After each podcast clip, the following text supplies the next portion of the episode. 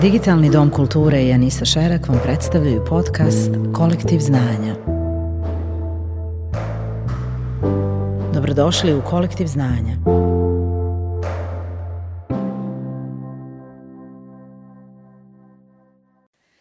Kulturna aktivistica iz Mostara, DJ-ca, nekadašnja novinarka i jedna od članica Omladinskog kulturnog centra Abrašević iz Mostara.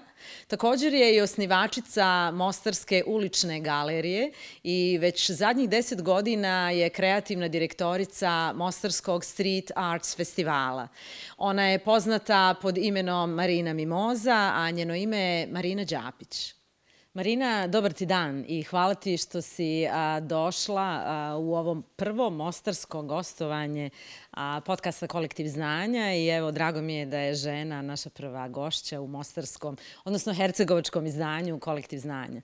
Eh, hvala puno na pozivu i zadovoljstvo mi je biti dio tvog koncepta i ove emisije. Evo, drago mi je da je tako. A, mi danas imamo različitih zanimljivih eh, stvari za pričati, no ono po čemu si ti najviše poznata a, i što sam već eh, u najavi spomenula je da si kreativna direktorica jedne vrlo zanimljive a, ulične umjetničke instalacije, rekla bih, odnosno to je već preraslo a, i u pokret. Krenuli ste prije a, ravno deset godina godina. Prošle godine ste eh, imali desetogodišnicu vašeg uličnog festivala, Street Arts eh, Mostar Festival.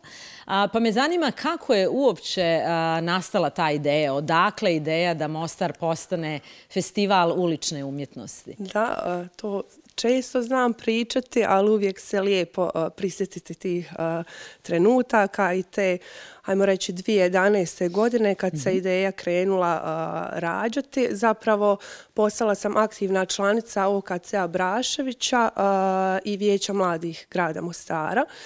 I tu su mi se otvorile prilike da učim i o projektima, i o aktivizmu, i o realizaciji određenih ideja. Uh, tako da sam i u tom vremenu uh, pogledala Banksy film Exit through the Gift Shop. Da. I to me je na neki način motiviralo jer sam i o tom prije razmišljala kao kako bi lijepo bilo da pravimo neke urbane koncepte i događaje i nešto vezano za uličnu umjetnost i uvijek sam promatrala okolinu oko sebe koja je takva kakva je kad je u kakva jeste kada je u pitanju javni mm -hmm. prostor grada koji dalje ima puno ruševina, ali isto tako odličnih fasada na kojima se tako moglo umjetnički izraziti. I onda me taj film uh, potekao da, da zapravo krenem u akciju. Uh, I javila sam se koleđu Ujedinjenog svijeta u Mostaru, jer su oni već mm -hmm. radili neke interne slične uh, projektiće i profesorica Ljubica Bajo je pozdravila ideju i sa mnom isto bila aktivna u vijeću mladih kolegica Tanita Husković, uh, trenutno živi van Bosne i Hercegovine i tako smo krenuli razgovarati šta bi mogli, kako bi mogli. Okupila je se odlična ekipa mladih koji su tada bili na koleđu u Mostaru.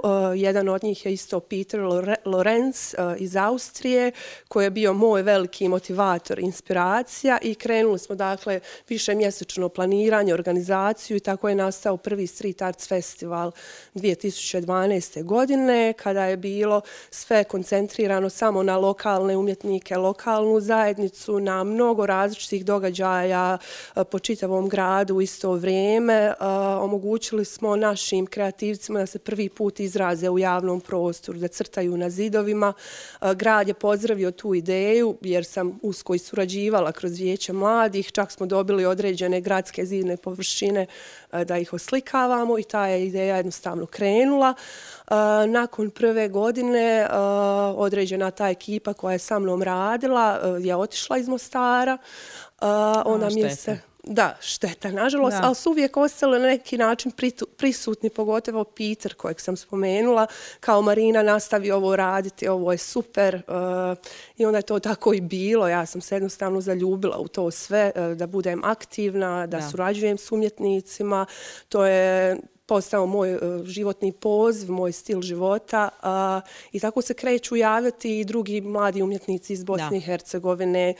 Uh, I onda smo već drugu godinu organizirali festival uh, sa mladima iz Sarajeva, iz Tuzle, drugih gradova Bosne i Hercegovine. Uh, I onda se jednostavno je to krenulo samo od sebe da se ideja nastavlja. Ideja je narasla da, danas. Na, rasla da. ideja iz godine u godinu sve više i kreću se javljati umjetnici iz Evrope kao mi smo čuli šta vi radite, sviđa nam se ta priča oko Mostara, čini nam se interesantna sredina za izražavanje. Ovaj, I onda sam ja rekla, ok, može, super, ali budžet je zaista mal, pogotovo u tim vremenima. Da, to uvijek biva da. problem u takvim entuzijastičkim projektima, pogotovo Upravo. na projektima koji su na, naslonjeni na subkulturu, Tako jer je. ulična umjetnost, street art je dio subkulture, da. nekako koja nije bila pretjerano odomaćena na prostoru Bosne i Hercegovine, no nekako iza ratnih godina se poprilično su se neke stvari počele dešavati.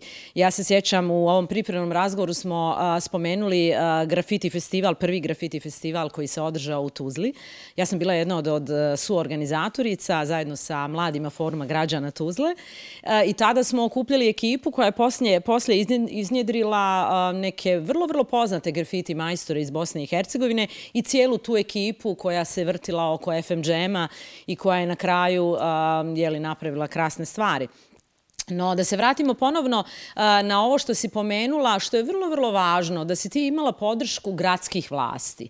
Pa vlasti, mislim, mi tek od nedavno jel, imamo gradsko vijeće, ali hajmo reći odjela za mlade, odjela za urbanizam, s njima smo se blisko konsultirali kako da radimo. Niste imali zabrana, je li tako? To je Nije bitno reći. Nije bilo nikakvih zabrana, jer se naravno, iako sam ja bila dosta i mlađa, odmah sam polazna točka planiranja je bila jel, kroz institucije da dobijemo sve dozvole. Tadašnji gradonačelnik je e, isto sve podržao. Nije bilo nekih, da kažem, problema. Možda je čak i to sve što je bilo takvo kako jeste nama išla u neki način u prilog i svi su bili zadovoljni i sretni da postoje mladi koji žele nešto da rade, da nešto stvaruju, jer je tada i zapravo se tek oformilo vijeće mladih mm -hmm. i mhm. to je bilo naravno i u koristi gradu Mostaru da jel, to sve funkcionira, da ide kako treba, a ja sam se tu jednostavno pronašla i onda kada su već počeli dolaziti umjetnici iz Evrope, znači ljudi koji um, žive street art svaki dan, kojima je to profesionalni poz. Jasno. E tu me onda još više sve to zaintrigiralo, uh, rad sa njima, planiranje i jednostavno, kao što sam ti rekla, dok smo prije svega da. razgovarale, da mi je jednostavno u Mostaru uh, živjeti, a ništa ne raditi, mi jednostavno nema smisla i pomalo je dosadno. Tako da smo kroz to sve gradili neki svoj uh, smisao. To je postao na koncu jedan svoj... urbani koncept mostarski, pa jedan uh, onako baš uh, vrlo interesantan subkulturni element koji je upotpunio na ukonačnici bosansko-hercegovačku uh, kulturnu scenu. No ono što, uh, zašto sam pomenula gradske institucije i podršku od grada? Zato što se ti baviš uh, okupljanjem umjetnika koji koriste javnu površinu kao svoj galerijski prostor. A ljudi, uh, ljudi vrlo često pitaju zašto zašto vi šarate po zidovima, pa, pod navodnim znacima i to je ono. u početku, bilo je naravno... Jel grafiti se i danas, jel tako, promatraju vrlo često kao šaranje po zidovima? Da, mislim... Uništavanje fasada? Na neki način to nekad jeste tako. mislim, mi smo više se bavili, hajmo reći, muralima. E, Svakako. Ne, nismo toliko u početku, tek odnedavno e, počinjemo malo više raditi sa vrajterima i grafiterima, uh mhm. -huh. E, ali prvobitno su to zaista muralisti, ilustratori, mladi ljudi sa akademije, kreativci i slično. Koji rade, e, to, to slobodno e, pojasni, koji u biti rade potpuno drugačiju vrstu umjetnosti e, kad govorimo o toj zidnoj umjetnosti, da, odnosno uličnoj. Da, i mnogo njih je prvi puta, prvi godina radilo to i cilj je uvijek, mislim, iako mi profesionalno rastemo, jel, dovodimo sve više nekih profesionalaca, uvijek želimo zadržati taj moment da podržavamo i lokalno i umjetnike iz BiH i neke koji imaju potencijal pa da se grade kroz to sve.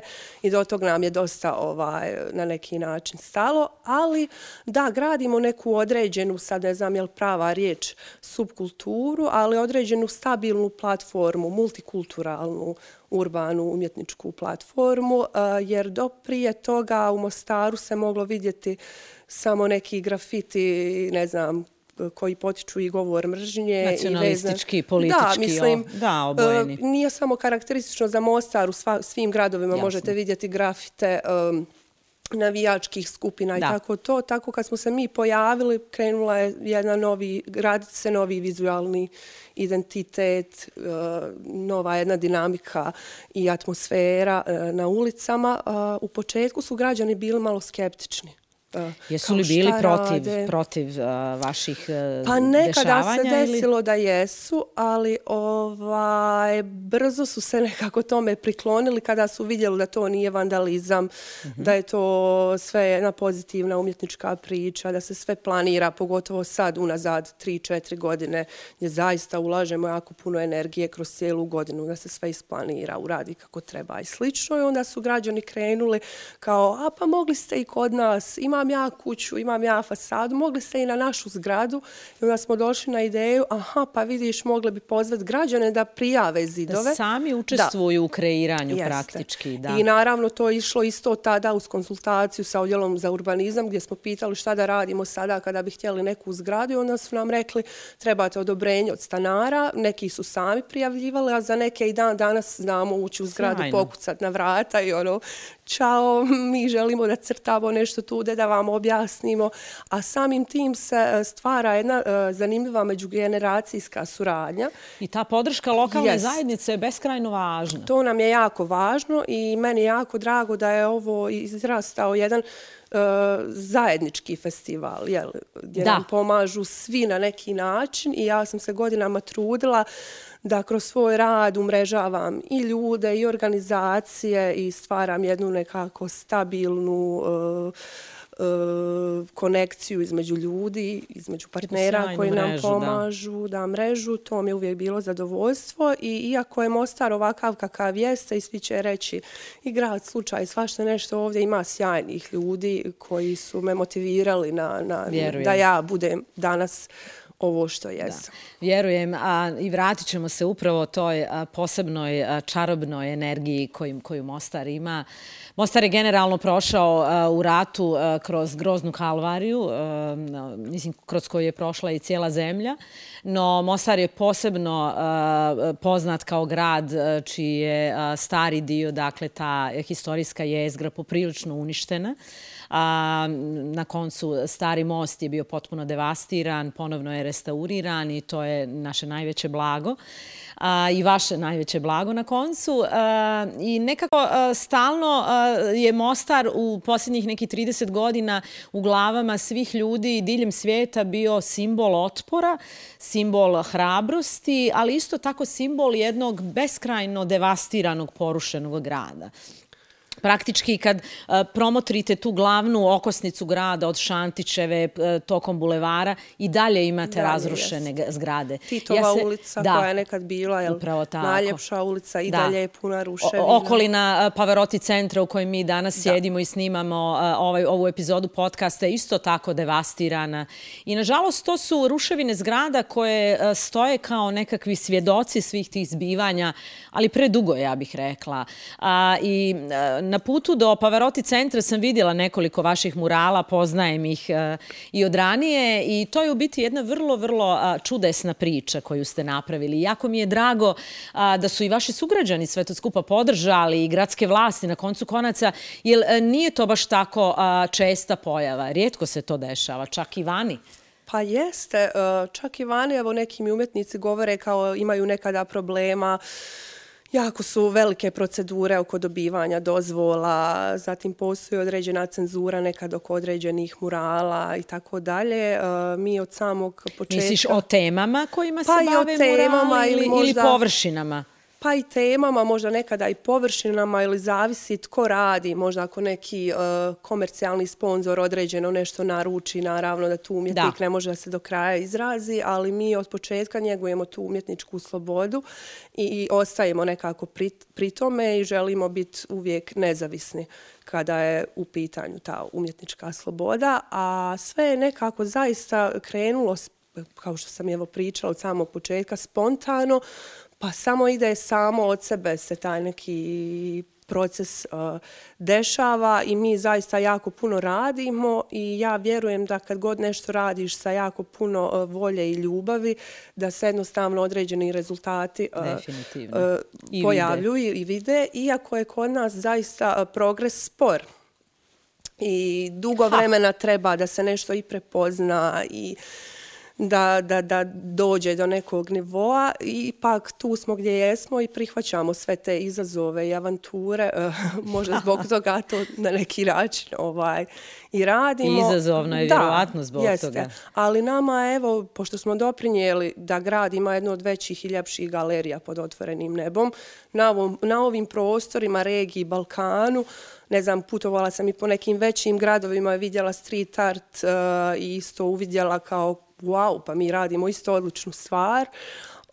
Utječemo i na samu scenu, kao što si rekla u početku, Bosne i Hercegovine i po našem primjeru nastaju još slični neki tako i festivali i akcije među mladima i žele da se bave s tim i mi isto tako ne bježimo da ćemo u budućnosti raditi u još nekim sredinama, da, ne samo Mostaru. Vi ste praktički napravili sjajan know-how koji Jeste. sad praktički možete savršeno preslikati na neke druge sredine. Tako je. No ono što je definitivno definitivno neizbježno pomenuti u bilo kakvom razgovoru koji se tiče Mostara i mladih ljudi je ta multikulturalnost ovog grada koja je odlika praktički i cijele zemlje u kojoj mi živimo. No ono što je specifično za Mostar je da je ona bila specifično i narušena tokom ratnih godina i e, tokom postratnih godina, jer grad je praktički kao mačetom podijeljen na dva dijela, kako ga Neretva dijeli na lijevu i desnu obalu. I bilo je jako teško pomiriti uh, sve te... Um, kako bi mi to rekli, ali animozitete jeli, koji su bezrazložno se pojavili u glavama ljudi poslije rata iz različitih razloga o kojima uopće ne bismo danas pričali. A, tako da me zanima kakvu je ulogu festival imao u toj poveznici, jer vi ste se ipak pojavili... A, negdje 2012. To je bilo dosta nakon rata, ali e, u postratnim godinama i Pavarotti je sa sobom nosio jednu posebnu kulturnu energiju, kulturnu snagu, a onda je došlo do nekakvog zatiše, o tome smo malo čas i pričali mhm. u pripremnom razgovoru, kako se, e, imam utisak, desila jedna, jedna rupa, kad se nisu zbivala neka dešavanja i desilo se neko zatiše, naravno dosta ljudi je koji su nosili taj nekakav subkulturni urbani razvoj nakon rata i otišli otišlo odavdje i onda ste se vi pojavili. Kako izgleda danas ta poveznica, odnosno kakav je vaš zadatak u toj nekakvoj očuvanju te multikulturne atmosfere i građenju nove na koncu mhm. atmosfere na tim temeljima? Pa prije svega samo da napomenem da ja zapravo nisam rodo iz, rodom iz Mostara. Interesantno. Ja sam uh, porijeklom iz Kupresa. Dio A, srednje škole sjajno. sam živjela u Osijeku i onda sam se preselila za treći i četvrti srednji sam završila ovdje u Mostaru Aha. i s obzirom da sam iz takve obitelji gdje me nikada nitko nije odgajao tko je tko, tko je šta, meni je zaista bilo jako sve čudno kad sam ja došla u Mostar. Pola toga nisam shvaćala, eh, hodala sam između tih ruševina i na samom porušenom starom gradu i zaista nisam shvaćala. Bila sam jako zbunjena, ali me uvijek Zanimljivo. taj grad e, nekako uzima u sebi. Čak i kad sam ko mala djevojčica s 13 godina prvi put došla ovdje, nešto mi je bilo kao wow, Mostar je divan, ja želim živjeti ovdje. Tek si, tek si praktički kao tinejdžerica se da. Uh, upoznala da. sa čarolijama Mostara. Tako je, ali uh, jednu novu sliku grada uh, doživljavam kroz uh, Omladinski kulturni centar Abrašević, kada sam krenula da. tamo biti aktivna. I to je pa, posebna ekipa. Da, upoznat u ekipu, jako me inspiriralo to kako su oni napravili Abrašević. Pa je i određenu malu scenu i tako me je to bila neka moja put kojim sam krenula Oni su bili sjajni pokretači, masu stvari, to moramo istaći. Mislim, i to je očito bio i dio tog angažmana i stvarno, evo, i čestitam Pa evo, moje kolegice i mogu reći prijateljice sada, uh, iako su malo starije generacije, Marija Kolobarić, Tina Ćorić, nekako su me one ono, uvele u, tu neku priču omladinskog aktivizma, jer su vidjele kao da ja nešto želim i naravno tako je to sve i krenulo. Mada, A Hus je bio tu, je li tako, uh, jedan od glavnih Huso motivatora? Je, da, Huso u tom periodu kad sam ja krenula dolaziti živio van Mostara i tek sam imala poslije prilike malo se bolje upoznati sa njihovi, njegovim radom i ko je on zaista. Ovaj, ali uh, u tom periodu bilo je neke eko scene i nešto je se dešavalo, ali nakon toga, hajmo reći, mogu reći neke tamo 2013. 14. malo mi je bilo sve čudno, kao u nekoj tranziciji. Nije bilo toliko ni događaja i dosta ljudi kao i sada sve i odlazilo. Sve zamrlo nekako, je li tako? Da, ali opet se nisam toliko osvrćala jer sam bila u tolikom nekom velikom kreativnom zanosu. Eh, da. I organizacije festivala i svih nekih svakodnevnih sastanaka koje sam jedva čekala kad će sutrašnji dan da idem na neki sastanak da mi nešto planiramo. Krenula sam da se bavim i DJ-ingom, pa onda u Abraševiću da, vježbanje. Da, da, da. da ovaj, mi smo gradili, evo bar ja, jer sad pričam iz svog nekog iskustva, svoj neki mali svijet, može čak i svoj jedan mali balon, opnu uh, od koje stvaram svoj, ma, svoj svemir i da na neki način možda malo i bježim od stvarnosti. I jednostavno to se pokazalo kao neka dobra varijanta preživljavanja i omla, mladosti, da kažem. Ovaj, jako mi je brzo prošlo svih tih deset godina, moram da kažem. Ali Marino, moram priznati da upravo ljudi koji nose takvu energiju, takvu strast prema onome što vole, a to u biti nije a, a, u početku bio posao od kojeg ti živiš, to je bio apsolutno pa hobi. To je bila tvo... Da, da, vjerujem. a, I da od takvih ljudi, entuzijasta, koji se beskrajno predaju ideji za koju rade i koju grade, jer evo, kao što govoriš, u početku je to bilo na nivou malo, malo, male izložbice, mali izbivanja, kvartovski izbivanja, da bi to na koncu prerasta u zaista jedan famozan gradski festival. A, I upravo takvi ljudi nose cijelu priču i zaista čestitam još jedan put na svoju pornosti kroz ovih deset godina. Ali me zanima, malo prije si rekla da si u početku zaista radila skoro sve aktivnosti i skoro samo ti da si imala s vremena na vrijeme prijatelje koji su pomagali, uskakali. Da. A da sada praktički u posljednjih 3-4 godine imaš jedan stabilan tim koji te prati. Da, mislim neki su ljudi u početku jel, koji su bili tu sa nama otišli, pridružila se kolegica i prijateljica Sabina Maslo koja je sa mnom evo mhm. već 9 godina. Uh, još je bila tu jedna Kristina Bradara, ali nažalost je i ona odselila iz Mostara.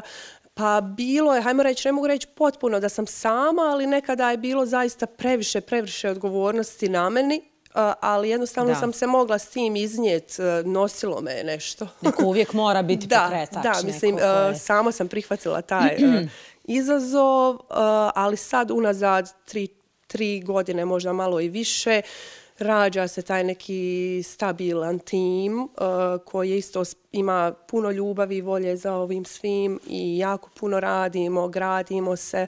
Uh, bili smo dosta uh, djelovali dugo godina kao jedna neformalna inicijativa kroz određene nevladine organizacije, ali evo unazad nekoliko mjeseci oformili smo i svoju uh, nevladinu organizaciju, udrugu Rezon, Sjavno. koja je zapravo zvanični nositelj Street Arts Festivala mm -hmm. Mostar i brojnih drugih aktivnosti kojima ćemo se baviti. Ovaj, prije nismo to radili jer nisam htjela da imamo još jednu udrugu u nizu i da, sam jedna, dvije osobe sve radi, ali sad smo zaista ozbiljni i uzeli smo ogroman zalet. Imamo puno ideja i cilj je da uspijemo na neki način i živjeti od ovoga, jer sasvim je normalno da ti kad imaš 23-24 godine nemaš određene menadžerske vještine, ne Jasno, znaš napisati kako treba. Da i tako dalje, ali eto, to je... Za sve to treba iskustva, je li tako? Tako je. Sad imam to neko određeno iskustvo i odličan tim koji je zaista mene inspirira svaki dan. Uh, oni su isto mnogo narasli kroz dvije, tri godine. Imamo i neke mlađe članice, Iris i Karl, koji su, ajmo reći, 23, 24 godine sad imaju i one jako isto puno potežu. I evo, odnedavno su, iako su krenule volonterski i pomagati, asistirati umjetnicima da crtaju murale, nedavno su nacrtale svoj prvi autorski mural zajedno sa Benjaminom Čengićem iz Sarajeva. I sad, ajmo reći da imamo taj jedan trio na kojem želimo da radimo i da njih šaljemo na druge festivale i da se profiliraju ovaj u tom smjeru. Uglavnom, e, ja se nadam da će se priča širiti, da ćemo mi još moći pozvati ljudi da rade sama, e, jer sad kako sve izgleda, zaista imamo i puno posla, iako je nas sedam, nekada ne možemo sve osvojiti, ali za sada to ide ok i ja to isto učim kako da vodim taj tim od više ljudi i da, kako učiš da u hodu sve, praktički, jeste, da. Kako da Ali ono što uh, vam zaista treba čestitati, odnosno tebi treba čestitati da si napravila sjajan tim i da ste napravili sjajan brand. A, vjerujem da. da nimalo lako nije bilo u ovako jednom narušenom i političkom i društvenom okruženju, opterećenom financijskom nestabilnošću i neimaštinom praktički, jer ja vjerujem da bi bilo sjajno kad bi vas gradske lokalne vlasti mogle podržati sa većim budžetom, pa i kantonalne, odnosno županijske, pa i federalne. No, nažalost, mi živimo u jednom vrlo siromašnom društvu i to je jako teško očekivati da neko, kako bi se to kolokvijalno reklo, da novce za to šaranje po zidovima.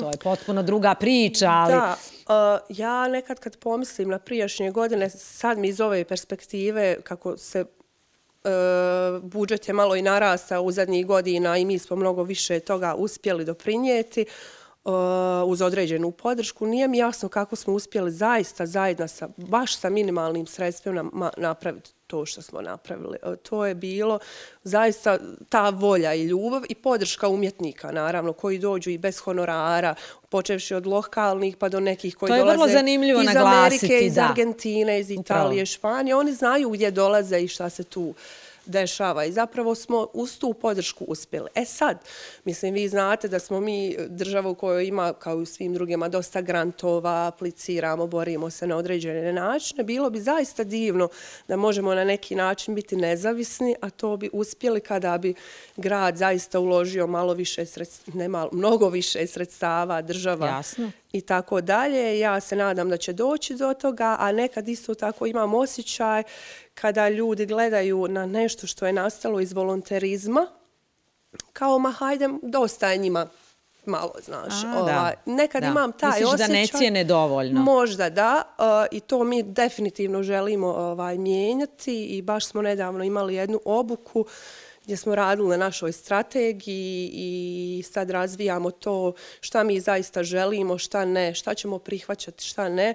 Ovaj, tako da vidjet ćemo, ali definitivno je svaka pomoć ovaj, dobrodošla, ali mi zaista zaslužujemo ovaj, puno više. Puno više, to se svakako Kao slažem s tobom. Kao i svi, svi kulturni radnici, znamo da. kako kultura u Bosni i Hercegovini. A pogotovo graditi tu underground uh, uh, kulturnu scenu je, da. tu subkul, subkulturnu scenu je posebno teško napraviti u ovako malim tradicionalnim sredinama, jer ljudi a, prvo niti ne vjeruju u to. To nisu umjetnine koje se vide po, u galerijskim prostorima.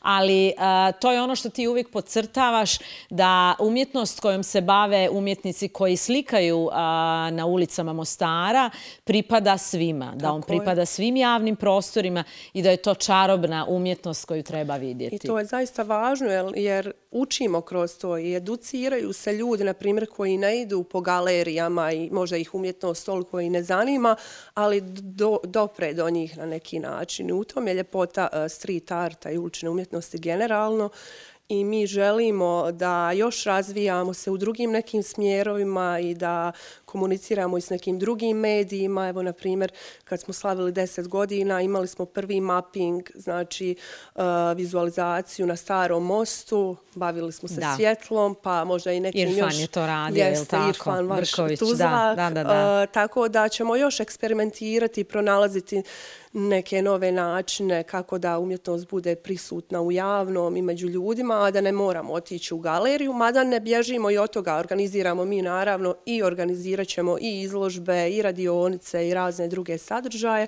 ali je ta javni prostor javno ključno i samim tim postavlja se pitanje čiji je javni prostor, kako ga koristimo, zašto ga da. ne koristimo dovoljno, a čak se evo i ova pandemija pokazala jel, kroz to sve um, kao jedna polazna točka da počinjemo više koristiti javne prostore, ajmo reći za neke da, sadržaje i slično. Zato smo mi kad je bila ona koja 2020. godina, jel, mislili smo hoćemo li uspjeti realizirati festival, pa onda smo skontali pa mi djelujemo svakako na ulici, da, na otvorenom, na otvorenom smo, prostoru. Tako da. da se to može bez problema ovaj, organizirati i zaista treba u svim gradovima njegovati to, da ima što više uličnih sadržaja, da ljudi se sve više nekako kreću i koriste javni prostor, Jer, parkove, da ne znam, da isto što mi radimo je oplemenjujemo određene javne prostore, evo u suradnji sa arhitekticom Senadom Demirović i njenom udrugom i udrugom Partizan, Eh, smo radili na jednom igralištu nekoliko godina koje je tu u blizini starog grada, koje je bilo totalno devastirano, zaraslo šibljem, puno smeća i nikakvo, a nekad je bilo glavno okupljalište mladih. Tu smo došli, čistili, radili, pa onda radili radionice, programe i sad ćemo vidjeti, oni će nastaviti ali raditi na tome da se tu izgradi nešto konkretno, da se potpuno revitalizira i namjeravamo još eh, tražiti slične neke prostore za, za, za djelovanje na taj način. Kad si već pomenula da a, ulični umjetnici, odnosno umjetnici koji se bave a, sa uličnom umjetnošću, a, oplemenjuju javni prostor koji mi svi koristimo, oni isto tako sa muralima i sa porukama koje ostavljaju na zidovima, a, koje ukrašavaju, a, čine a, i da se pomjera mišljenje, da se mijenja kritičko mišljenje. Dakle, a, prozivaju, izazivaju, a, otvaraju neke nove diskusije. Naravno, otac svog tog pokreta je Banksy i njega je, on je i tebe na koncu ponukao yes. i, mislim, i on je postao planetarno poznat upravo zbog, tvoj, zbog tih, čula sam jedan vrlo čudan termin, crtarija na zidu, to je jedan umjetnik onako malo pošprdno rekao, no a, to je posebna umjetnost. Jeste. Dobro, Banks dakle, je baš onako angažiran, je, svaki rad ima Ali nekako formu. planetarno je poznata uh, i priznata ulična umjetnost postala s njim, pa se on na koncu pojavio i na Sotebi aukcijama i postao je uh, dio i galerijskog prostora u Louvru i u Tate Modernu i uh, u Metropolitanu u Njujorku. Dakle, on je postao, on je nekako rodonačelnik, makar nije, ali uh, u globalnim okvirima je uh, ono što su oni radili, uh, kompletna ekipa oko Teka uh, i Trikija i, cijele, i cijelog tog pokreta iz Bristola 80-ih i 90-ih je posebna priča. Dakle, nije street art nastao s Banksijem, da, da. on je nastao puno, puno Sad prije. Sad kad si spomenula Mesive Tek i Trikija, to su mi najdraži muzičari. Da, da, da. Pa cijela ta, da, cijela ta scena je iznjedrila jednu posebnu vrstu trip-hop cijelog pokreta. Međutim, ne trebamo za, za, zaboraviti, ni, ni uvijek se treba sjetiti Jean-Michela Basquiat i on je Naravno. na koncu isto jedan od rodonačelnika te njujorške scene i uh, nekako njih smo pomenuli uh, da bismo uh, ljudima a, a, napravili, ljudima su biti oni najbolja poveznica sa street artom, no danas postoje neki drugi umjetnici i to je ono... Je njih. Mislim, da. toliko je toga. Da. I pogotovo sad na društvenim mrežama kako Instagramu otkrivamo svaki dan nekog novog i puno je platformi koje promoviraju radove iz cijeloga svijeta. Svaki dan naiđem na nekog, wow, ono, super je ovo, pa kad razmišljamo koga bi mogli pozvati, zaista je teško nekad i Kako odabrati. Kako to radite? To me zanima. Kako birate te, a, a, a, ajmo reći, ima ih jako puno, ali recimo da su to i a, u ovom našem predjelu relativno i nepoznati umjetnici, pa ali su diljem svijeta izuzetno poznati. Pa mnogo njih, sajmo reći u početcima, javljalo nama tako, kao što sam rekla, ej, ja bi stvarno želio da dođem, da li ima prostora za mene. onako volonterski, entuzijastički. I meni je to jako značilo. Znači mi kad neko stvarno želi kako da dođe, ali naravno i pogleda se šta radi i slično. I mnogo je njih koji su dolazili tada, možda tek su bili u nekom svom usponu, pa su se za par godina zaista profilirali. Slobodno nam možeš imena da. otkriti jer zanima pa, me baš da čujem. Pa, na primjer, Bifido, Luka Leda e, i tako ti italijanski umjetnici koji su u početku ovaj, dolazili i opet su znači znali doći mm -hmm. nakon par godina i ostaviti još bolje radove iza sebe i uvijek mi je bilo, mislim ne želimo da ponavljamo umjetnike, ali znači to kad neko zaista je došao sa određenom ljubavi, voljom i željom da. i želi opet i vidimo da je napredovao, pa hajde pružit ćemo prostor i bitno mi je da nastavimo tu konekciju. Ovaj. Šta je, zašto je njima Mostar bio tako interesantno, pa, su se i sami javljali? Je li to neka posebna čarolija istorija grada ili ta neka ratna priča ili nešto drugo. Pa vjerovatno im je zanimljivo raditi u ovakvim sredinama, jer inače su ovakve sredine plodno tlo jeli, za za izražavanje, ekspanziju određenih uh, umjetničkih smjerova. Bilo je, ja mislim, zanimljivo djelovati i ostaviti trag u jednom ovakvom gradu, a još pogotovo kada dođu svi budu oduševljeni, nebo, sunce, rijeka, da. kao toplina ljudi, mada mi često ono mislimo da nismo takvi, svi to često da, spominju. Da, ljudi kako nas drugačije topli, Kako ste divni, kako, pa ja želim doći opet. Evo, na primjer, Bifido kojeg sam spomenula, umjetnik koji nam je bio prošle godine na festivalu i prvi put 2015. On je zaista zaljubljen u ovaj grad, ono doslovno plače kada odlazi. Ovaj, tako da ga želim opet ugostiti na jednom uh, rezidencijalnom programu gdje će ostati, nadam se, malo i duže, možda mjesec dana, mm -hmm. pa će raditi određene intervencije upravo na ruševinama. Sad pra, pra, planiramo taj jedan projektić. Znači, to, je, to je interesantno, to bih željela da čujem, jer vi ste e, prošle godine, za, taj, za tu desetogodišnicu, vi ste praktički izabrali Šantićevu, koja je jedna od naj... Uh, naj... Uh, ha, ulica Murala je, mislim. Da, ulica Murala, ali je najuništenija ulica, nažalost, da. u Mostaru. Jedna od najljepših nekad, i to je zgoro jedna glavna uh, gradska ulica, no nažalost je uh, sva u ruševinama da, i dalje. Da, mislim, uh, ta se ulica, priča se u njoj gradi već nekoliko godina. Ona je zaista bila, znači sve je bilo devastirano, srušeno, pa se obnovilo izvana pa dok su se ljudi uselili i tako dalje i onda kad smo A to je bila neka, nekad, nekad da ljudima koji u biti Mostar ne poznaju, to je bila crta razvajanja, odnosno linija razgraničenja između dvije zaračene strane u ratu.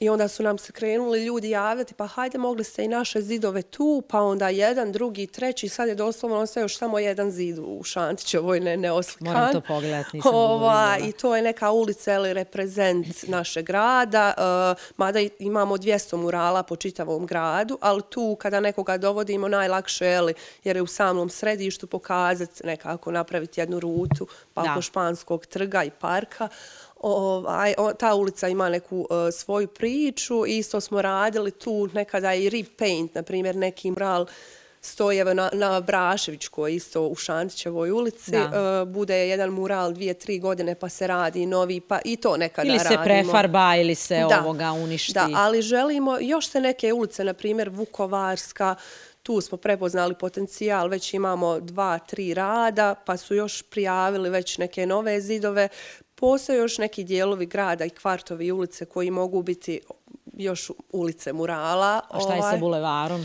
Na bulevaru smo uh, radili, znači prošle godine, uh, pošto smo krenuli raditi umjetničke rezidencije, znači pored festivala, na, kad završi novi neki projekti. A što to konkretno znači? Znam to za umjetničke zna, pa, intervencije i rezidencije, da. ali evo, to kod nas još uvijek nije prepoznato kao jedna posebna dimenzija umjetničkog djelovanja. Na primjer, da nam umjetnik dođe i zadrži se tu malo duže vremena i samo on tada bude tu, da mu se možemo više posvetiti i raditi s njim ili s njom, jer kad je festival, to je ono mali haos, ono ne znamo gdje smo, ali isto specifična energija za koju živimo na određeni način i baš smo radili Alberto Ruče iz, uh, iz Italije koji živi u Francuskoj.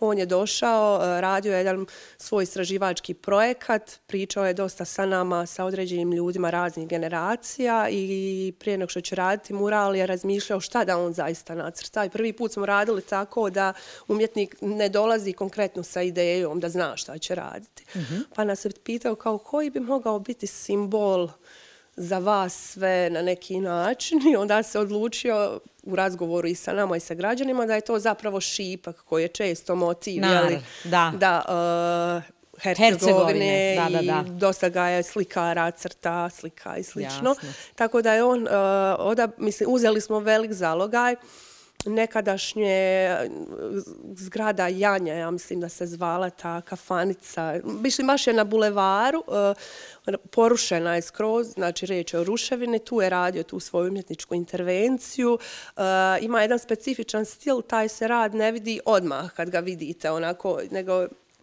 dosta je senzibilan, je ili- senzibilan je način rada i korištenja spreja, te kad se malo izmaknete dobijete sliku Punu šta je tu. da, da, Mada da. smo radili zaista po teškim uvjetima, loše vrijeme, e, zadesila ga je nažalost i korona i svašta nešto. A. Bilo je prvo takvo iskustvo, prvi izazov, ali smo puno naučili, nastavit ćemo suradnju, pa ćemo vidjeti na koji način da to sve razvijamo. Sad smo podržani od fondacije švedske e, Kvina i nastavili smo znači razvijati tu priču sa rezidencijama. Evo, već sam najavila bi Fido za nekoliko mjeseci treba da dođe i želimo da se bavimo tim prostorima ruševinama, napuštenim prostorima, e, dajemo akcenat na to e, Da. zašto je tu, tu toliko, kako ćemo dalje s, nji, s tim, Da. ali su nažalost na neki način i nažalost i na sreću ti prostori dosta inspiracije umjetnicima koji dođu izvana ta naša tuga i, i teška Vjerujem, da. prošlost. Tu nekako umjetnost može da malo oplemeni da, da određeni Na koncu i da prozove i Jeste. lokalne vlasti, i Jeste. arhitekte i sve one koji bi trebali na, na jedan izvjestan način osmisliti i restauraciju takvih objekata i njegov drugi eh, i drugačiji život. Zaista je to vrijeme, ja ne znam, mi da imamo moć, vlast, znali bi jel kako da To se su već više političke Da, to, odluke, mi, da, to, mi to znamo, je- ali o tome je- da, nećemo, da. jasno. Nego ono što mi je malo prije e, sinulo i prošlo mi je kroz glavu da vrlo često mostarsku e, kulturnu e, umjetničku scenu povezuju i vrlo često uspoređuju sa berlinskom. A, nekako i Berlin je doživio Da, a, na neki način sličnu a, situaciju i bio je također podijeljen grad, podijeljen zidom, ali on nije bio tako devastiran i tako uništen. A, poslije s- rušenja zida dosta se u a, centralnoj zoni Berlina i promijenilo stvari, međutim ostale su te krajnje zone koje su, kojima su, koje su bile nekako upravo kao što ti kažeš umjetničke rezidencije u Da. Pozdama i da ne nabrajam sada. A, tako da me zanima jeste li imali iskustva sa upravo umjetnicima a, koji dolaze iz Berlina? Jeste, jesmo, gotovo od samih početaka. Znači, druga godina već su došli troje njih iz Berlina i kroz godine smo razvijali tu suradnju i Njemačka ambasada je podržavala neš, naše e, neke projekte u suradnji sa LDA u Mostaru. Znači, e, imamo poveznicu, evo i neda, znači prošle godine e, u toj ovoj sada zimskoj sezoni smo realizirali jedan projekat Mostar Kultur Punkt koji je podržao Goethe institut gdje smo se bavili njemačkom kulturom i elektronskom scenom i njemačkim umjetnicima. Tako nastao i mural Einsteina. O, Gdje se on ovaj, nalazi? On se nalazi u Zagrebačkoj ulici. E, tu sad trenutno živim i vidim i tu ulicu kao jednu potencijalnu dobru Novu scenu, jezgru jel? e, grafiti kulture, murala i slično, jer je onako sve zi, sivo i čudno malo, a može se oplemeniti na, na ovaj naš način. Tako da surađujemo mi sa dosta država, ne znam, i Berlin, mislim Njemačka, Španjolska, Italija, koje su na neki način uvijek prisutne.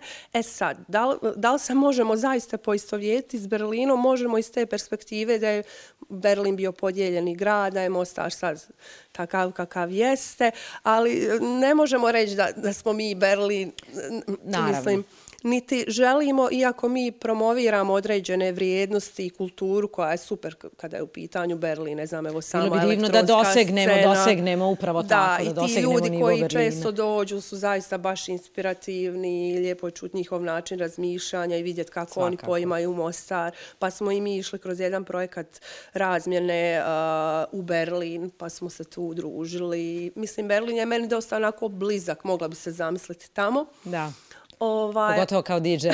da, možda bi tad i uspjelo Da. nešto konkretnije, ovaj, ali, ali mislim mi smo ovdje ipak specifični. Ovo je Balkan i mi nosimo tu jednu svoju specifičnost sa sobom koja nikad neće biti slična A internacionalnim zapadu, iskustvima, da. Ali isto smo mi posebni, za, samim tim što ljudi toliko zavole ovaj grad i nas i ima zaista super ljudi ovdje, mislim u BiH generalno. Svakako. Ja se nadam da će doći vrijeme kad ćemo mi promovirati svoje negdje po drugim zemljama i gradovima da, i ovaj know-how prenijeti možda i negdje da, jer drugo. Jer zaista imamo šta pokazati. Svakako, svakako.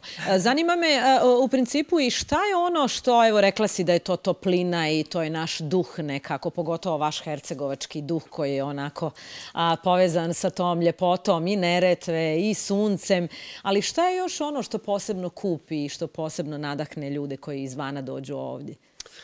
Pa ja mislim da je to neka sama energija e, gdje se nalazi ovaj grad zbog svoje prirode, boja, svjetla, sunca. Je li Ra, uh, Andrić govorio šta je to u Mostaru, ta ona je neodređena svjetlost i samo je meni je to nekako inspirativno. Koliko god da je nekad teško, kada to sunce sija i kad vidiš sve te boje, nešto te pokreće, bar je meni tako. Ovaj. A i mi kao individue tim ovaj festivala Zračite. ih možda isto malo inspiriramo i kad vide koliko radimo u teškim uvjetima, onda im je to nekako uh, motivirajuće. Jednostavno ljudi vole doći ovdje. I ne samo Mostar, generalno Bosna i Hercegovina, nego generalno Balkan je ljudima na neki način uh, zanimljiv. Možda sve zemlje bivše Jugoslavije imaju nešto Kad već, pom da, kad već pominjemo a, zemlje bivše Jugoslavije, nas dosta slušaju nekim drugim dijelovima bivše države i zanima me kakva je vaša povezanost sa, sa umjetnicima iz, sa regionalne scene, iz Srbije, iz Hrvatske. Imate li umjetnika iz Makedonije? E, na primjer, znatom sad počinjemo malo više da radimo sa zemljama Zapadnog Balkana. Tu su naravno bili umjetnici Kako iz Hrvatske. Kako nas blesavo nazvaše zemlje Zapadnog Balkana. Da, ali dobro, ajmo. Pa se često uhvatimo da. koje su to zemlje, To je šta nova je ono etiketa to? koja je vrlo onako blesava, ali dobro, da. da, ovaj, ali surađujemo sa umjetnicima iz Hrvatske, uh, iz, Beo, iz Srbije, da. konkretnije iz Beograda. Imali ste jednu smo... umjetnicu prošle godine. Uh, Jana Danilović da. iz Beograda, Artez, uh, Kori Nikola, Vuper, koji je zapravo iz Indije i još će njih doći na ovaj 11. festival gdje planiramo baš onako ako dobijemo dozvolu na toj lokaciji veliki grafiti džem. Aha. Ovaj, Imaćete dakle posebno grafiti džem, posebno ovaj um, muralski dio. Znali je li, smo do sada uh, uzeti prevelik zalogaj, na primjer 10 Aha. murala na festivalu, to je zaista ogroman posao, tako da ćemo uh, ovu godinu uh, fokusirati na to da imamo možda tri, najviše četiri murala i taj veliki džem gdje će biti oko 15 grafitera iz Evrope, iz uh, zapadnog Balkana, ili kako da, već, da, uh, i iz Bosne i Hercegovine. Spojit ćemo neku zanimljivu ekipu. A što se tiče Hrvatske, Mane May, uh, Lunar, Lunar je, da, uh, Boris Bare, uh, pa razni muzičari su nam dolazili, DJ-evi, uh, moram spomenuti Nikolinu Majdak uh, kao jedan nezavisni cirkuski teatar gdje dođu, rade Zanimljivo. sa djecom u dječjem domu, uh, rade performanse teatar na ulici, jer kao što sam rekla, želimo uključivati tu raznih nekih uh, sadržaja, ali svi ljudi koji dođu su divni, stvorimo neka nova prijateljstva i to su... Napravili ste sjajnu komunu, baš, koliko da, vidim. Baš da, neraskidive neke veze. veze, s nekim manje, s nekim više, ali pogotovo se nekako najviše povežemo sa ljudima, jeli, e, sa, iz regije. Uh, I zanimljivo je bilo taj festival koronski, kada je krenula jel, ta cijela pandemija, da, da, da. 2020, a smo pozvali samo zbog nemogućnosti putovanja Jasno, i dolaska ostali. Da, da, regionalni, to je bila baš onako specifična energija i priča, jel, ne moramo pričati na engleski i svi smo se još bolje povezali, tako da definitivno trebamo njegovati te odnose što više i surađivati sa određenim organizacijama, na primjer u Beogradu, uh, ima super stvari, super inicijativa, festivala. Oni imaju sjajnu scenu sa, odavno. Da, još. ja, na primjer, nikada nisam bila, nažalost, u Beogradu, nadam se da ću uskoro otići, ali me uvijek ti ljudi na neki poseban način inspiriraju da. i super su. Oni imaju baš e, vrlo, vrlo jaku da. street art scenu i graffiti scenu. I generalnu scenu i, i uvijek su spremni i... doći u Bosnu. Ja da. se sjećam i tog prvog graffiti art festivala iz Tuzle 97. da su bil, bilo je nekoliko, više se mi zaboravila kako se zovu, no jesu, jesu su uvijek su prisutni. Ono što sam te isto htjela pitati, a već, je, e, već si nekako dotakla tu temu od tehničkog je karaktera, kad e, pominješ da ste uzimali, imali situacije da ste uzimali veke zalogaje, obzirom da mural nastaje nekoliko dana. Samo bih htjela malo da nam oslikaš kako i na koji način nastaje u biti jedan mural. Pa dakle, zavisi koja je površina i sve. Prije svega treba da postoji skica, ide na određeno rješenje, pa onda razmišljamo ili po tim skicama i umjetnicima koje pozivamo ili koji se javlja gdje bi koji mogao da, da se najbolje uklopi. I onda znači kad umjetnik dođe, postavlja grid, znači tu skicu na zid i onda kreniće sa popunjavanjem i izradom uh, svoga rada. Uh, što se tiče tehničkih uvjeta, postaje malo komplicirano. Što više radimo sa profesionalcima i mi postajemo sve profesionalni. Su, da, Jedna su. dizalica postoji u gradu. Znači... A da, to sam htjela pitati. Obzirom da su to vrlo, vrlo visoke a, a, a, slike na zidu, da. vama u principu treba tu i jeli, ovih a, pomagatelja, da. odnosno treba vam... Dizalice, na primjer, liftovi. Uh, jako je teško to. Na primjer, prošle godine smo morali dovesti dva lifta iz Sarajeva, pa smo tu imali isto mm. Iskustvo.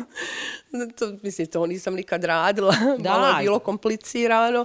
Ovaj, nemoguće da se neki radovi rade na skeli, neki umjetnici ne žele raditi na skeli jer ne mogu da vide rad kad se odmaknu šta rade. Tako da tu je malo nekada komplicirano i nekada je malo teže sa sprejevima. Imamo jedan shop, uh, ima i neki u Tuzli, pa ne znam, nabaviti Montana sprejeve i slično, pa dok Jel, oni se dođu... su u principu naj, da, najbolji sprejevi s kojima rade. Da, da. Znam da je kolega ovaj, Sara FX imao problema, pa kad ćete doći, pa hoće li doći na vrijeme, pa su imale neke restrikcije oko toga, ali zato u Beogradu, opet ga spominjem, evo nosim da, njihovu da, da. majicu i pozdravljam ekipu. Ona, tu ima odličan šop, pa se znalo desiti da oni šalju busem, pa nekad uspijemo tako, nekad ne.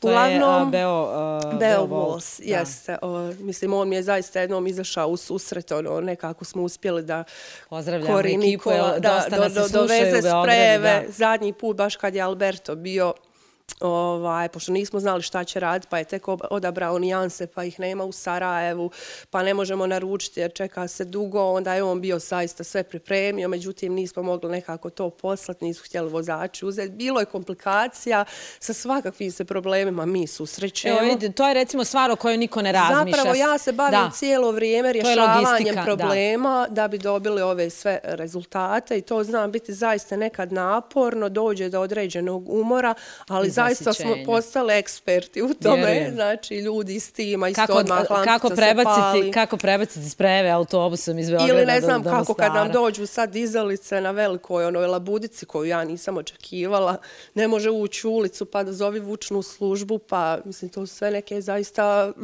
da. tehničke i logističke stvari koje jednoj ženi su malo...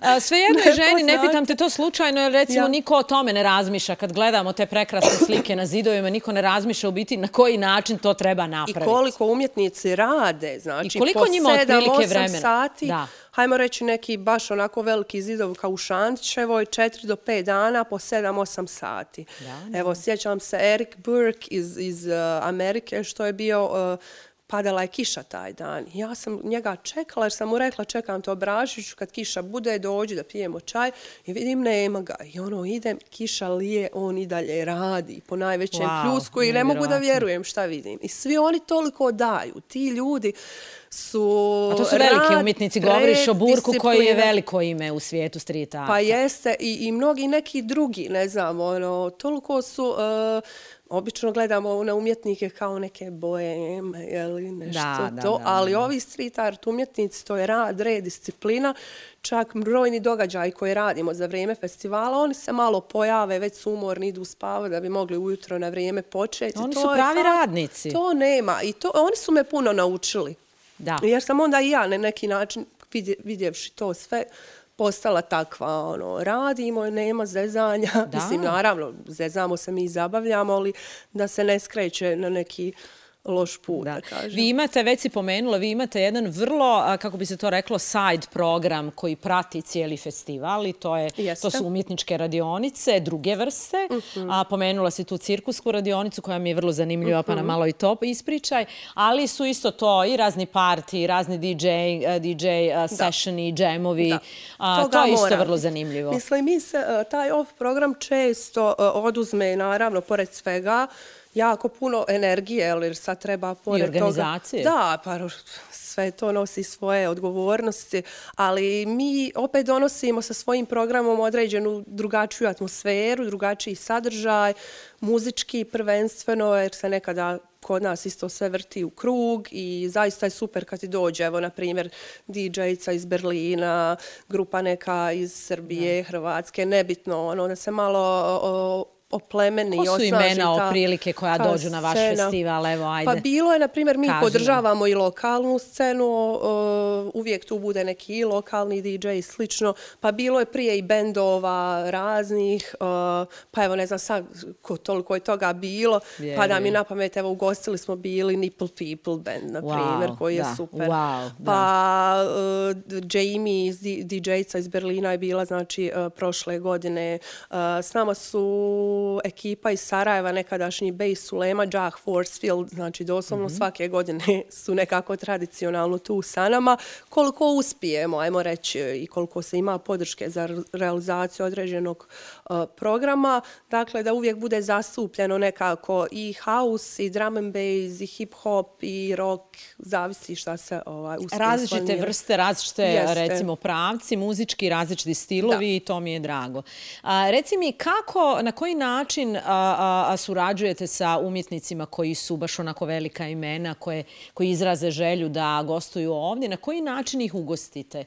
Treba uvijek naglasiti da njih treba i smjestiti i platiti honorar i platiti avionsku kartu.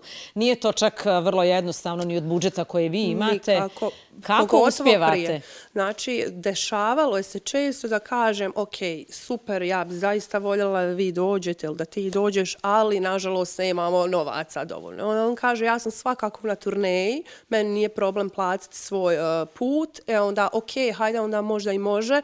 Naravno, ako je tako, onda mi platimo smještaj, hranu, materijal, sve da on ima tu što mu treba. Do sada nismo, nažalost, mogli plaćati honorare, jer imamo jako puno učesnika kad bi svima njima plaćao. Nadam se da ćemo doći do tog stadija jer umjetnici moraju od nečeg da žive. Jel? Da. Ovaj, ali opet, e, kad je festival i žele svi osjetiti tu energiju i ostaviti svoj trag i zaista ponudimo dobre zidove.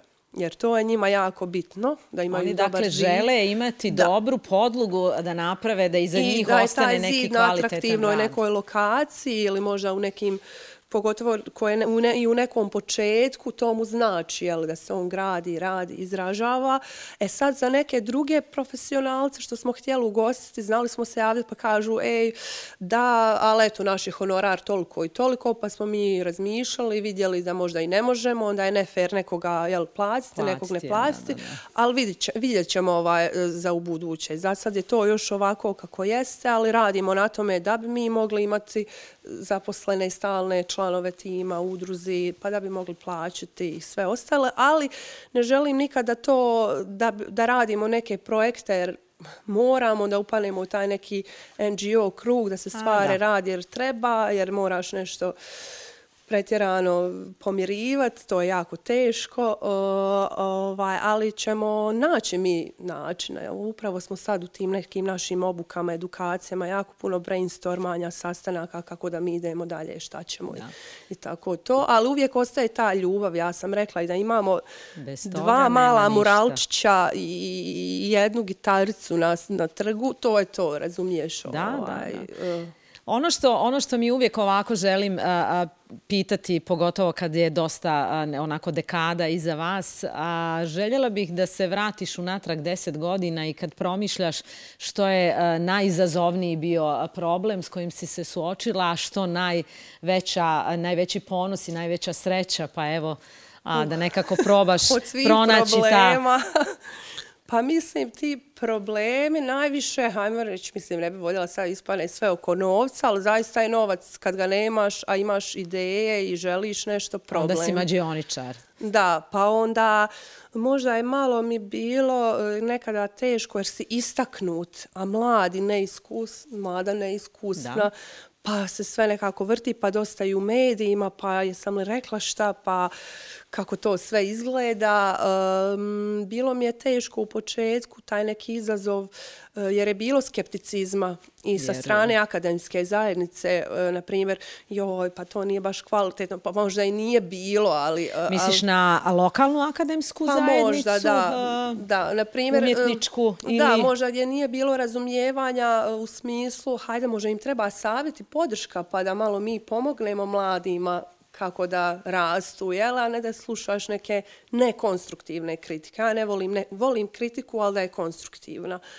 Znalo je čak nekada u početcima biti um, malo medija, ne znam, gdje stave pod znak navoda da smo nešto uljepšali i tako. To me je e, znalo e, pa malo zaboliti. I onda je baš došao taj Peter, moj prijatelj s prve godine festivala i rekao, ma nastavi, ma radi, ma možemo, ma super je. I to mi je nekako kontam. Ne može se svakom svidjeti to ovaj što radi. To je bio izazov jer nekako kad ovo radiš u javnom si prostoru, medijska istaknutost, jel dobro, jel nije dobro, jel imaš podršku, nemaš. Izložena si stalnim. Da, da stalno, ali kako smo se sad već ovaj, navikli na to i, i ne znam, uvijek imam ja malo to mi tim, zna reći, brige. Znam se previše brinut, možda i više nego što treba. A dobro, valjda si iza sebe prošla masu stvari, da, pa si se naučila ono, da mora... Da, znam biti malo ono, kao u grču neko, e, šta će biti, kako, ovaj, ali opet sve bude dobro i to je ta ljepota. Mi zapravo cijelu godinu radimo za taj osjećaj, iako smo u haosu kad je festival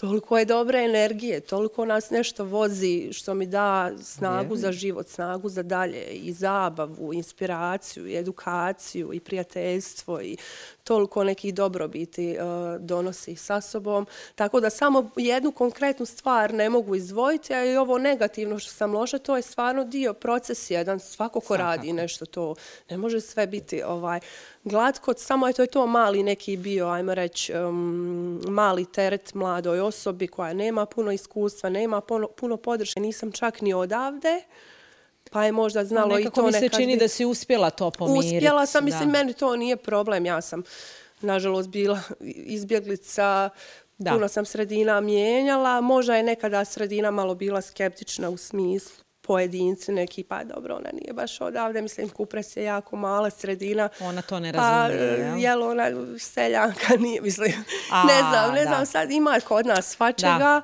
Ovaj, ali, Klasični problem ali, iz urbanih sredina, da, kad ima ljudi iz manjih sredina. Ali zapravo dođu. ja sam odrasla u jednoj obitelji, moja mama je profesor književnosti, čitali smo, educirali se, imam neke dobre odgojne temelje i ja ne gledam ljude ovaj, odakle su, šta su i ja prvenstveno volim ovaj grad kao da je moj, jeste na neki način moj, ali osjećam ga svojim domom, više sam da. tu nego u svom rodnom ovaj gradu, tako da je to možda ti neki mali problem, ali ja inače ne volim da puno gledam na probleme. I to ja nekad možda malo i volim pobjeći da ne da. vidim lošu stranu, uvijek tražim i neki izgovor, čak i nešto, ako nešto bude loše, pa hajde, pa možda su, tražim neke izgovore ovaj, za ljude, ovaj, tako da se ne osvrćem puno na to. Uvijek gledam naprijed kako može nešto bolje, šta, šta može biti e, drugačije, kako da mogu da narastem kroz to i onaj osjećaj ovdje, neka inspiracija i to mi je jako bitno, ta neka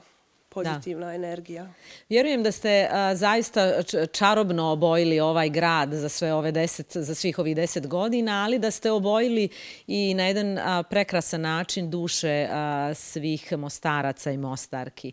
No, zanima me a, na koji način a, ti promišljaš a, mlade, a, dakle, o, o tome kako mladi ljudi vas doživljavaju u ovom gradu. Dakle, malo prije smo pominjali da je sa Braševićem a, i sa Pavarotijem jedna jedna, jedan veliki dio kulturnih zbivanja u Mostaru se dešavao poslije rata, no onda se desio jedan zastoj, jedno zatišje i vi ste nekako uskočili na tu scenu i ponovno ste okupili, nekako ste uvezali sve te potrgane elemente ponovno. A, zanima me kako vas mladi ljudi doživljavaju, kako vidiš tu energiju koja je trenutno u gradu? Mm, pa dobro, bilo je nekih smjena generacija, hajmo reći, dobro, ja sam sad izašla iz ovog opusa mladih sa 35 godina, ali recimo prije dosta je ljudi tu učestvovalo, e, pridruživali su se, pomagali, bili su dio te priče e, i pošto je festival multikulturalni, hajmo reći od samoga početka, dolazelo je puno ljudi iz drugih gradova i stvarala se ta neka e, energija raznolikosti i uvijek osjetila sam određenu podršku mladih ne znam, i kolega i ljudima s kojima surađujem i slično, ali evo, eh, unazad nekoliko godina ili čak nekoliko mjeseci se ta jedna grupica mladih uh, oformila, uh, kojima smo i mi možda na neki način bili primjer da se stvari mogu raditi, da se treba djelovati i biti aktivan, pa su i oni počeli raditi neke svoje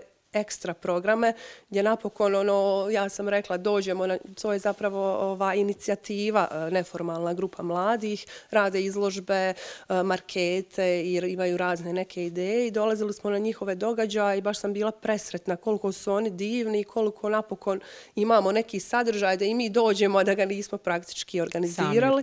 pa evo i ova ekipa oko rok škole i slično. Tek ćemo sada vidimo e, i tek se sad zapravo želimo još više baviti malo lokalnim, jer dok smo u svim tim nekim uh, prekretnicama bili, možda i nismo stigli toliko istražiti i posvetiti se, ali sad ćemo se ovaj, dosta tim baviti. I samim tim, evo što imam dvije članice u timu, uh, koje sam spomenula, Karlu i Irs, koje su, ne znam, i volontirala i pomogle i dale jednu novu energiju našem timu i cijelom festivalu, pogotovo kad je Iris, Karla se malo kasnije priključila, došla, ona mi je toliko otvorila nekih opcija, toliko me inspirirala svojom omladinskom energijom. Ono, i to da, je ukazala na neke nove njihove potrebe yes, u konačnici. Da. I meni jako puno znači, mislim, ja uvijek gledam uh, kvantitet. Ono, na primjer, ako, ako jednu osobnu dotaknemo s nečim i uspijemo da ona se izgradi kroz to sve, to je meni uspjeh. Mislim, valjalo bi da je njih 50, da. ali idemo I korak je... po korak, ali ima sluha, mislim, svi znaju i za festival i pošto radim trenutno taj posao moj trenutni, surađu, susrećem se s raznim mladim ljudima, provedem ih nekad, napravimo street art turu i vidim koliko im je to mm -hmm. onako zanimljivo, pa imamo pozive za volontere odnedavno, pa smo surađivali s njima, pa su nam pomogli. Ima tu dosta potencijala i ja bih se iskreno voljela još više baviti njima. E, educirati ih, pomagati im u njihovim idejama, to mi je neko veliko zadovoljstvo. Jer sad ta neka generacija, još pogotovo kad je bila pandemija, ajmo reći, narasli su kroz dvije godine, Jesu. odjednom, op, ono, prođe dvije godine ovako, ne znamo gdje smo, šta smo, tu su neki novi klinci koji su ekstra ovo, i sad ćemo vidjeti kako će ta platforma.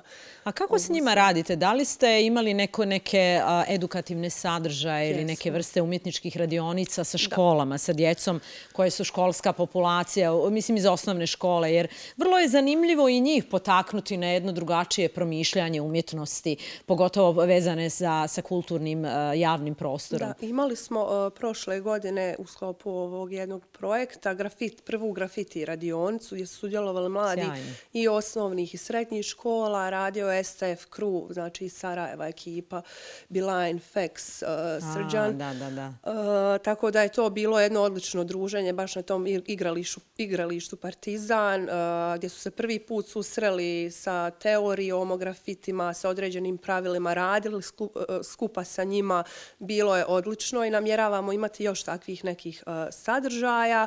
Pa ili to bilo u sklopu festivala? To je bilo malo prije festivala. Aha. Jer sad mi želimo dakle, da radimo, da imamo sadržaje kroz cijelu godinu i projekte i zavisno sve od sjajno. određenih ovaj, mogućnosti, a želja nam je neka strateška za, za budućnost, da imamo jedan svoj centar gdje će se stalno raditi i grafiti, i crtanje, i određene neke Da edukacije. napraviš na novi će- a?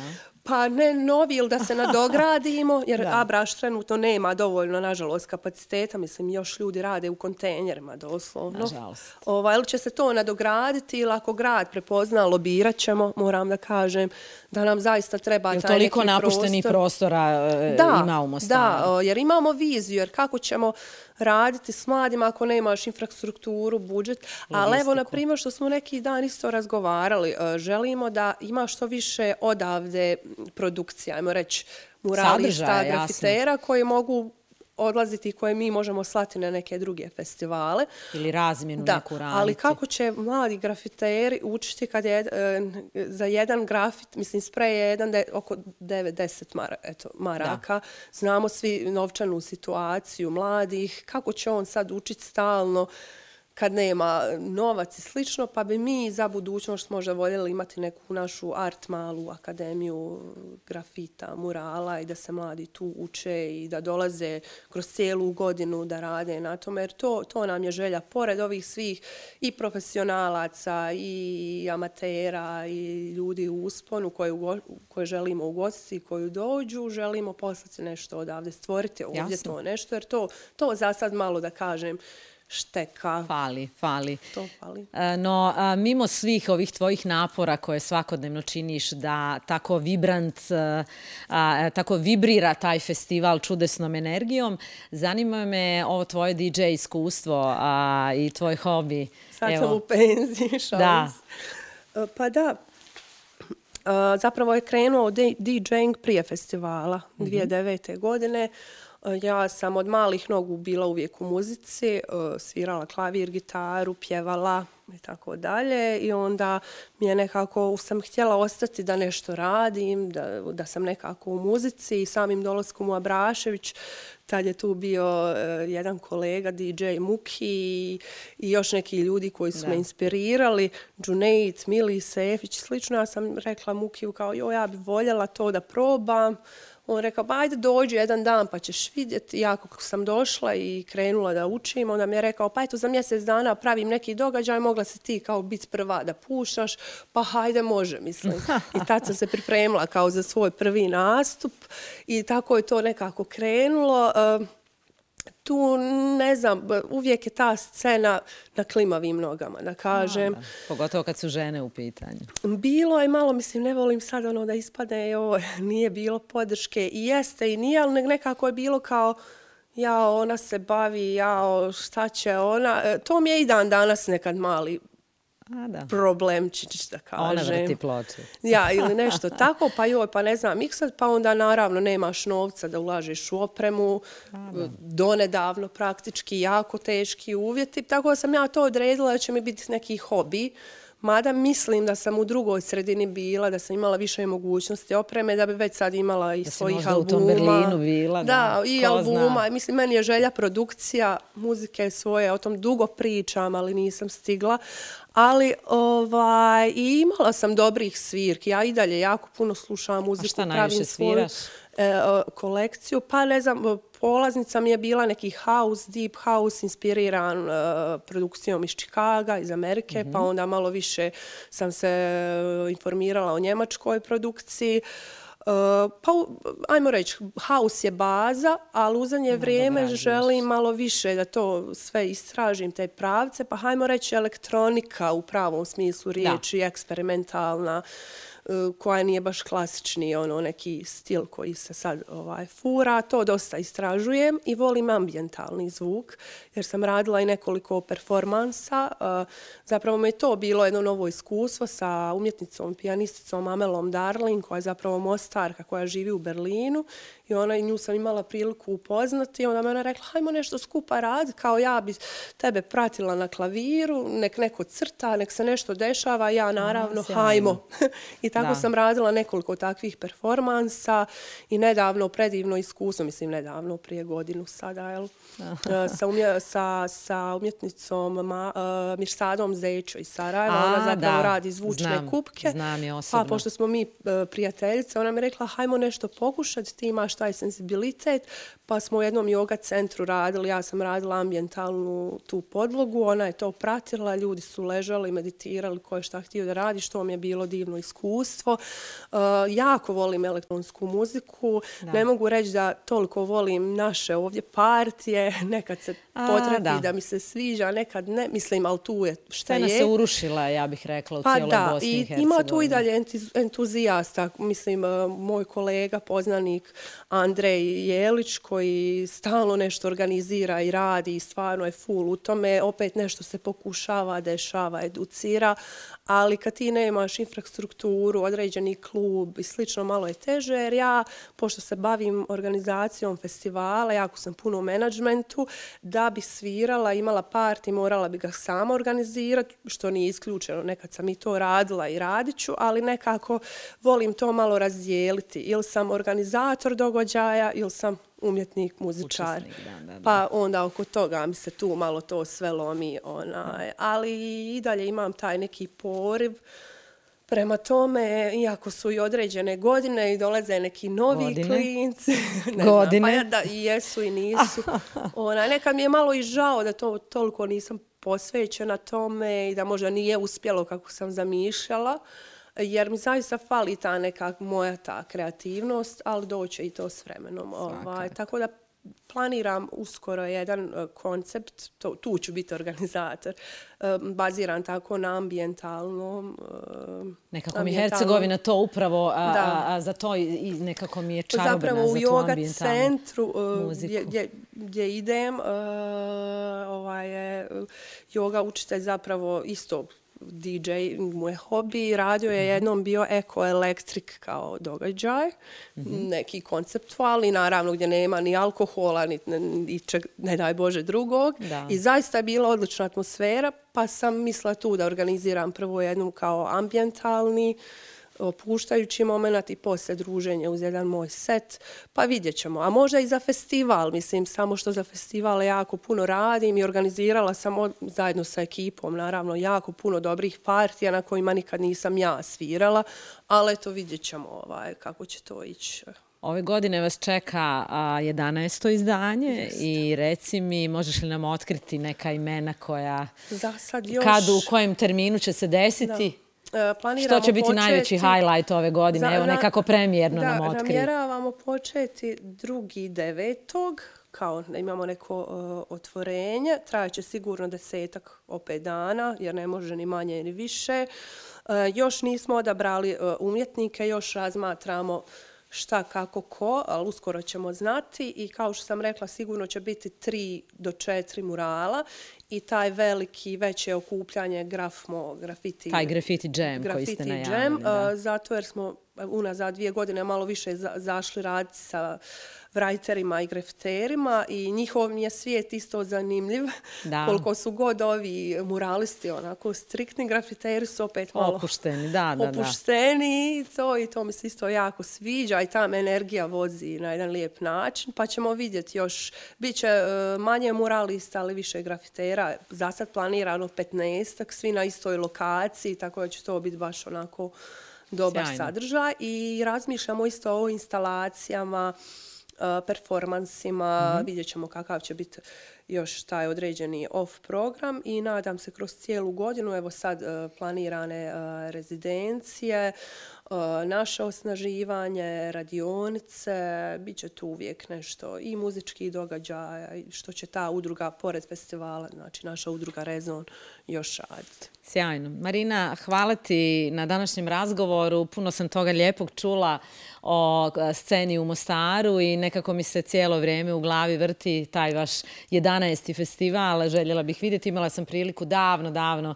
Evo, pozvaću te ovim putem da nam dođeš Evo, da, i pozvat ćemo festival, naravno na sve ove ljude e, koji nas slušaju da dođu i Tako vide. je. Evo, kažeš da će to trajati neki desetak dana, Da. dakle, bit će definitivno vremena Da, to i je prostora. septembar, ruja, znači jedno lijepo, ono, tamo Nije više tako vrelo, Da, nije, to je jako nije vrućina, lijepo je, ugodno je, može zaista biti dobar turistički moment da ljudi dođu. Da, to recimo nismo niti pominjali, da je vaš festival jedan sjajan, sjajan turistički proizvod. Mi zapravo brendiramo grada jedan novi način i isto tako namjeravamo rad svoju određenu turističku ponudu u budućnosti, poimanja grada i tura kroz jednu drugu perspektivu, ali o to malo više Dakle, drugačiji vizuelni identitet grada. Pa ja, vizualna atmosfera, hajmo reći, identitet je takav tu kakav jeste, mi se i stvaramo novi i nadograđujemo na postojećo, da, da, ali vidjet ćemo ovaj, kako će to rasti u budućnosti, a isto tako može bude i tebi neko zanimljiv za tvoj podcast. da, svakako. Pogotovo od ovih lokalaca, oni su mi uvek zanimljivi ili možda nekog s regionalne scene. Tako je. Da, Marina, hvala ti puno i nadam se da će puno ljudi slušati i odslušati ovu našu mostarsku priču, jer mi se čini zaista čarobna. Hvala ti još jedan. Hvala tebi puno. thank you